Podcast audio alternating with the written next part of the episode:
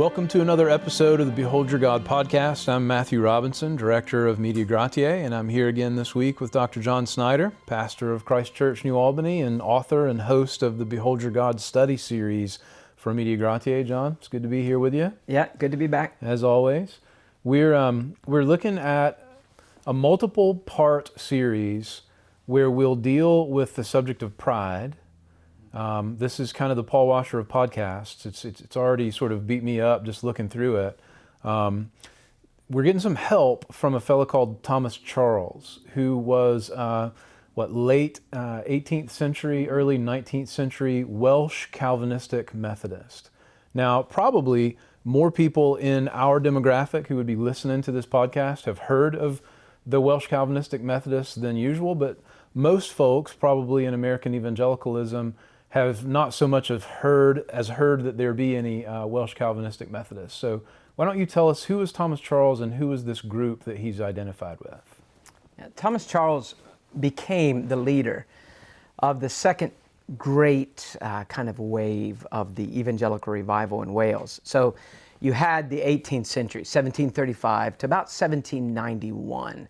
That's when the, the kind of the um, the stars of enormous magnitude Daniel Rowland, Howell Harris, William Williams Pantycelyn, and even George Whitefield as he worked so closely with the Welshmen. That's when they ministered. And 1790 and 1791, Rowland and Pantycelyn die. And so that's the end of that era. But the Lord continued that glorious work on into the uh, 19th century. And it was largely guided in its theology and its practice through the life of a man named Thomas Charles. Um, and we're going to talk more about him in our supporter appreciation episode. And we're going to look at some of his, uh, a book of his letters uh, that we're going to be talking about uh, in a minute. But the Calvinistic Methodist, as strange as that might sound to us, Methodist in the 18th century was not a denomination. It wasn't even particularly linked with John Wesley, but it was, it was a slur they didn't name themselves Methodists. They would have preferred to be called Christians, you know. But like Puritan was a slur. Oh, so you think you're pure? One of, you're a purist. You're a Puritan. When the Methodists, uh, especially those young men in Oxford, Wesley uh, and Whitefield and others, they lived by a by a method. They wanted they they kept journals. They were very methodical and particular about their obedience. Right. And so that carried through, and people began to be called Methodists. John Newton was not uh, a Methodist, so to speak, but he was a leader in the, in the evangelical revival, and so he got labeled a Methodist. Thomas Charles was a Methodist in that sense. Now, the Welsh, uh, the Welsh Calvinistic Methodists, they're called Calvinistic Methodists to distinguish them from the Wesleyan side. Wales was so thoroughly impacted by the evangelical revival that John Wesley kind of made an agreement with his Calvinistic brothers who differed from him in some things. And uh, the agreement was this you have Wales under control. You, you have enough preachers there, you're, you're laboring there, and you're doing a great job. And even though we disagree on some of these areas, I'm not going to send men to Wales. And so for decades, the Wesleyan Methodists sent no preachers to Wales. Uh, they left that with the Calvinistic wing later toward the end of his life and, uh, and after his death, uh, then they did send him over. So, under the influence of George Whitefield, Howell Harris, and Daniel Rowland, the, the Reformed doctrines were emphasized in Wales in, in this period of revival. And I think what we see there is, is one of the more healthy expressions of an extraordinary awakening and restoration of the church. Uh, but before we go on, I do want to say that John Wesley's assessment of Calvinistic Methodism in Wales, as much as he disliked um, some of the Calvinistic tenets, Wesley's description of the Welsh revival people, the converts during that period, was that they were the closest thing to the New Testament church that he had ever seen. Mm-hmm. And uh, really, even today, you can see kind of an afterglow of that in some of the Welsh evangelical works. It's, it was a wonderful time.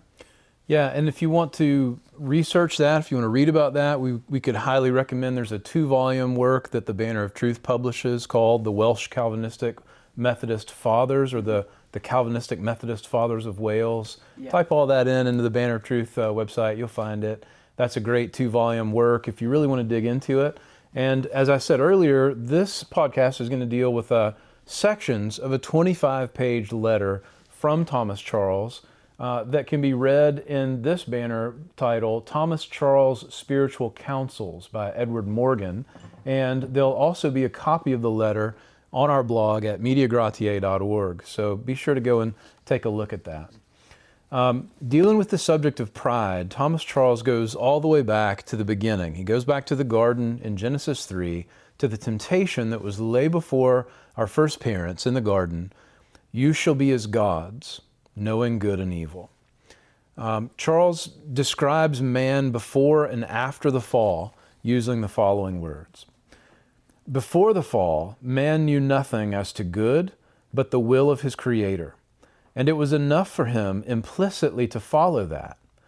But since that direful event, he has become independent of God and chooses for himself. He has become like one of us, says God, to know good and evil. Instead of being a child provided for by his father, under his care and protection, he has become his own master and his own physician choosing good and rejecting evil according to his own inclination. Thus, he set up, as it were, for himself. A spirit of independence had taken possession of his soul. This is the spirit which constitutes essentially the character of Satan himself. So, Thomas Charles there makes the parallel between man in his fallen state taking on the very essential character of Satan. Yeah, and he goes on to talk about the kind of the fundamental result there. It's not, not really what we'd expect. He says, this shows itself in the fact that every one of us, we like to live to ourselves and do what we please as independently of God as if there were no such being. He says, this is the distinguishing mark of Satan, and this is the distinguishing mark of a proud man. And he goes on to say, we are practical atheists. Yeah, now we've talked a lot about that term, practical atheism. We talk about it a lot in the first Behold Your God study, but for those listeners who may not be familiar with that term, practical atheist, what do we mean by that? Define practical atheism. Um, the author Stephen Charnock, in his book, The Existence and Attributes of God, very big book, worth all the effort it will take to read through it. Charnock is a Puritan, and he, that's probably the Puritan book on the attributes of God. He gives a large section at the beginning of the book to this whole issue of practical atheism. But if we were to boil it down to just two things, this is what it is it is living or practicing life, living as if God doesn't really exist. So, not theoretical atheism, not saying God doesn't exist not a philosophical approach. Just look, uh, I, I, I'm okay with God existing, but if you followed me around through the week, you would probably think that I lived as if He didn't exist. But he says there's also another aspect of practical atheism. It's living as if God might exist, but He exists in a way other than He describes Himself to be. So, no, I believe in God. But, you know, today in our language, we hear it like this. We'd say, well, to me, God is and so that is a practical atheism. We are feeling free to refashion God. And since there really isn't a God that's like the one I, am, I just imagined, then the God I'm worshiping doesn't exist, so I'm like an atheist in practice. And so practical atheism tends to produce in the sinner uh, a false sense of self sufficiency where we intend to live upon ourselves, to find all of our sustenance, our sustaining strength, and our comfort from us. Yeah. It's so amazing how pervasive that worldly wisdom is. I mean, it's the moral of every cartoon. Yeah. And it's the moral of every self help book, even uh, filling up the Christianity and spirituality section of so many bookstores. Look within yourself to find what you need to get through. And it's really the wisdom of Satan, it's the message of Satan. Thomas Charles warns in this letter while this self sufficiency influences the heart, there's an utter impossibility of any reconciliation between us and God. God resists the proud. And hence our Savior says, Unless you are converted and become like little children, you shall not enter into the kingdom of heaven. We must be converted and become what man was at his creation, as little children.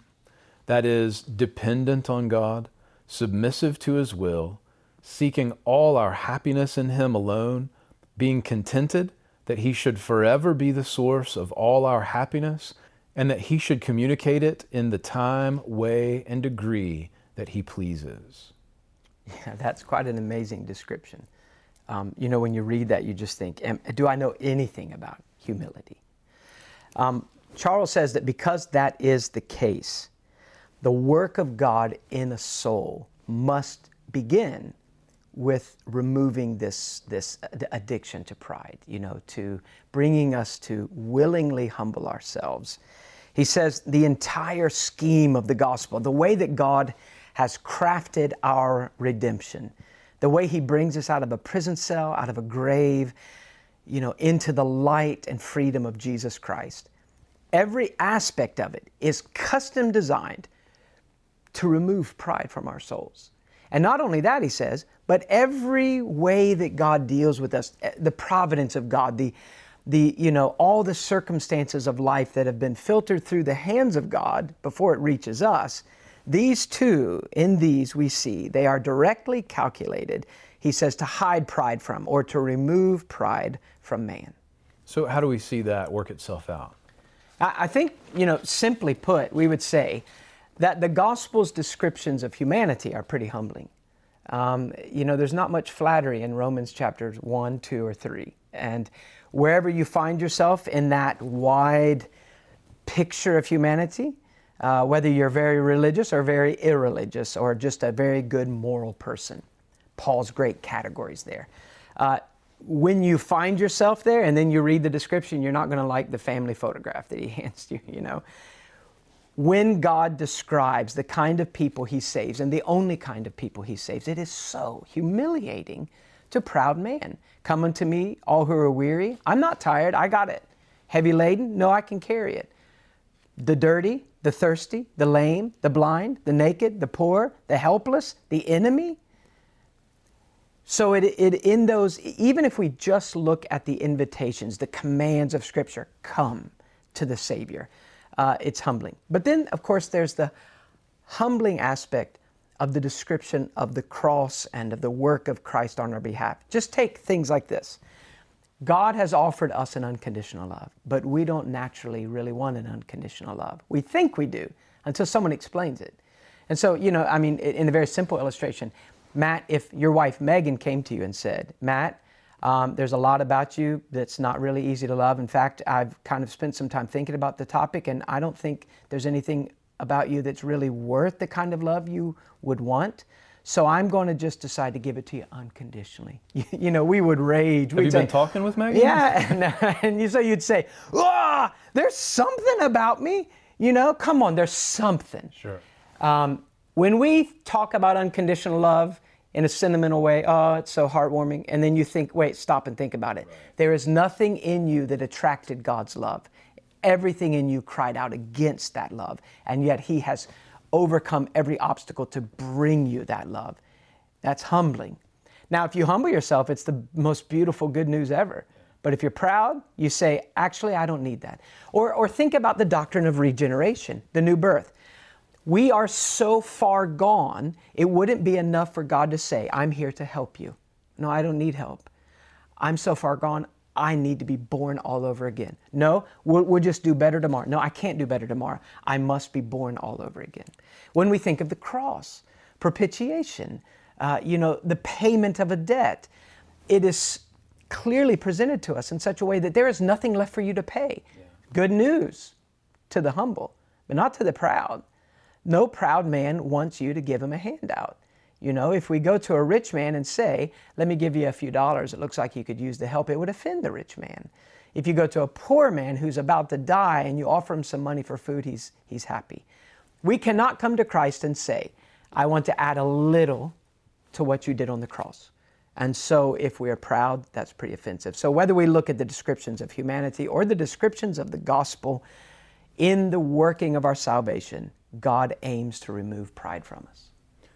Yeah, and when we think about how really at the at the center of the gospel message, this uh, removal of pride, this humility and humbling is, uh, clearly when we think about sharing the gospel, um, uh, doing evangelism, um, we have to think about how much it has to affect the way that we do evangelism. Now, we've talked a lot about this in our Path of Evangelism series, which, um, if you're listening, you can go back and find on our website. But just the fact that God empties before he fills, Matthew 5, verses 3 to 6. Right. Blessed are those who are poor. Well, nobody's poor until God begins to strip away this false sense of self sufficiency. And then blessed are those who mourn. They break their heart when God has shown them how really poverty stricken they are. Blessed are those who are gentle or meek or humble. And they begin to act differently toward other people when they realize, you know what, I'm not what I thought I was. I'm actually quite a poor man. And then, blessed are those who hunger and thirst for righteousness, for they'll be filled. Well, who hungers and thirsts? Well, the man that's been emptied by God. So, as we talked about in, the, in those many segments on evangelism, we don't want to put a band aid on a man who doesn't even know he has a disease. He, he will not appreciate our efforts. And so much of our evangelism is like chasing people around with band aids. And, you know, if you have little kids, you go to the store and you go to the band aid aisle, and they are no longer boring and they're no longer painful, you know? So, pain free band aids and band aids with Spider Man and Hulk and every, you know, and I mean, you walk down the aisle and you think, man, when I was a kid, my band aid was kind of boring. But it's kind of like what the church has done. The gospel, here is a pain free gospel. We don't want you to feel bad about yourself. And look, it's also really cool now. And we run around, we're sticking band aids on people as they run from us saying, I don't want your Jesus. We go, Oh, yes, you do. Smack. And we hit them with the band aid and we say, Another convert. And but that it's a very dangerous thing to do evangelism differently than God does it. Well, this is all still just the introduction, uh, but Thomas Charles goes on to point out in his letter, he says, Yet so deeply rooted is this spirit of independence and self sufficiency in our hearts that nothing but the effectual operations of the Holy Spirit can bring us to possess the humility of creatures and the contrition of sinners. Creatures, there, he means to emphasize as created beings, right. emphasizing the distance between the uncreated God and all of creation, including us. As creatures, we would possess all sufficiency for happiness in ourselves.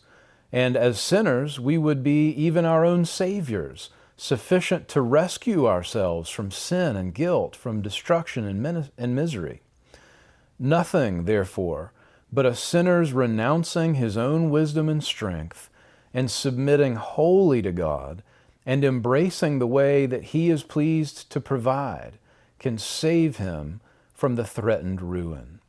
He turned himself from God to seek his comfort and happiness in the creature, but behold, the whole earth and all the things in it are cursed for man's sake, and its productions were to be thorns and thistles.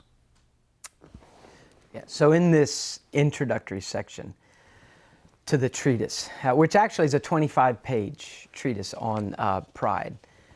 He sums up where did it come from and what does it look like?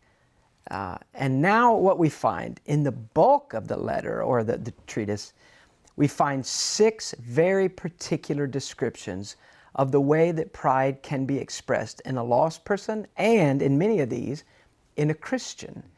And so he's going to be very precise. What we said up to this point is just kind of a general picture. And now he's going to go back and kind of show that in a more careful way. Yeah. So the first expression of pride, or the first way that pride expresses itself, Thomas Charles points out here.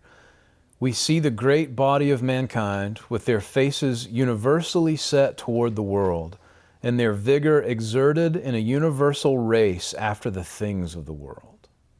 Everyone seems as if he would have the whole world to himself, and were the whole in his possession, it would be too little to satisfy his insatiable desires. To what purpose is this bustle and striving? Why all these contentions and jarrings? Is it not because man would have something to depend on and to support himself by independently of God? He would be as God able to supply himself with means of comfort and happiness. He will not depend on God. why it is that we desire so earnestly to have our comforts and safely in our own hands? Is it not because we think them not so sure or so satisfactorily placed as we wish they should be in the hands of God? So that's old language, but what is he saying there? Yeah, it's not really what I think what we would usually start our definition of pride with. I mean, when I think if someone says to me, "Man, that guy is so proud," I, I have an idea of a proud person. You know, he's he's on top of the world. Strutting. Yeah, he's he's swag. He's wealthy. He's harsh with other people. You know, at work, oh, he's a monster. But he starts off in such an he starts off in a place that we've all been or are. We look to creation to satisfy us, something created and we are we feel that our happiness would be much safer in our hands than in God's and so we are constantly upset with him. And he he goes on to say that this leads to a constant disappointment Yeah. and that corrodes the soul. It, it corrodes the heart of humanity. You know and you look at us and it's true. We are constantly it's like an acid is eating away at our heart and soul because our mad pursuit of self-sufficiency and satisfying ourselves from whatever we can get our hands on and being in control it's not working He goes on to write, We would be as gods, possessing all fullness and sufficiency in ourselves. And when we cannot be what we would, not so rich, not so great, not such gods as we wish and attempt to be, then our pride bursts forth in impatience, discontent, rage, and misery. again, a very penetrating statement. None of us would say, you know what, I'm not as rich and as great, I'm not as much of a God as I had intended to be. That's why I'm so angry all the time. You know, we, we don't talk that way, but it's true. And, and he says God deals with us kindly, and we may not even recognize that it's kindness. Because the way he deals with us is he allows the good things, the common graces of life to become embittered to us so that we don't look to them, even the good things, for our happiness. Yeah, the, even the common graces that come into our life. So, what, what we mean by that, uh, the rain falls on the just and the unjust, the good and the bad. Well, what do we mean by uh, common graces that we can even put our hope in? Yeah, the common love of God, the common kindness of God, the pity of God, even for his enemies. That even those that hate the, the idea that God exists wake up. And all around them, there are expressions of God's constant care and his, his kindness. It is a common kindness that all creation enjoys, distinguished from that extraordinary grace, that family love that the believer alone enjoys. Yeah, so we can take good things that all men enjoy, like good food, um, families, even. You know, not all men, but some of us have been blessed with families and children. Um, and those are not blessings that are just reserved for God's own people. Right. Uh, but we can attempt, and often we do, attempt to find our joy and our satisfaction in them, and they make terrible gods. So Thomas Charles goes on to write In short, He will be our God and will act in everything as such towards us and will bring us to live upon Him and to Him and not upon the creature and to ourselves.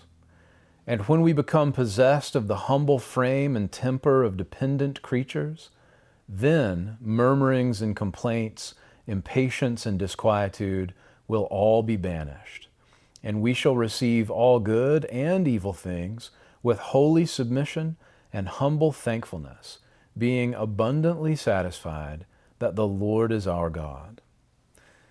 Now, sadly, that's not the end of pride's expression in our life. Uh, the second main heading that he brings up is this the same spirit that exerts itself in opposition to God's providential dispensations as to our state and circumstances in this world is found quarreling also with God's gracious dealings with our souls, especially in young converts. Now, here again is a very unexpected statement from our preacher today. He immediately goes to a young believer And he says pride is there too, and that's going to have to be dealt with. And here's one way it might look you embrace Christ, and the new life has begun, and you have certain expectations.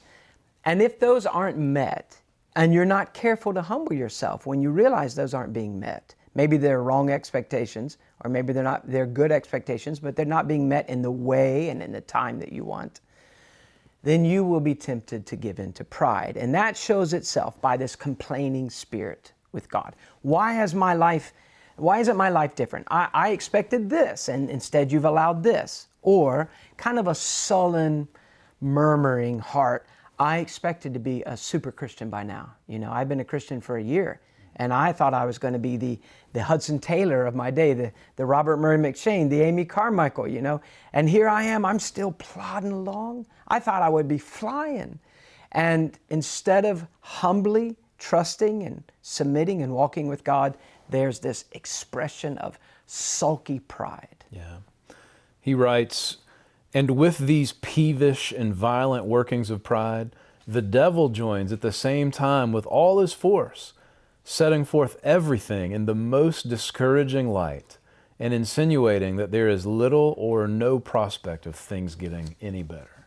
Yeah, and all of us have been there, and not just once, you know. And I wish that Thomas Charles would say to me, Don't worry, John, this only happens in the first year. Right. You know, but what about, I've been a Christian for 30 years. What about year 30?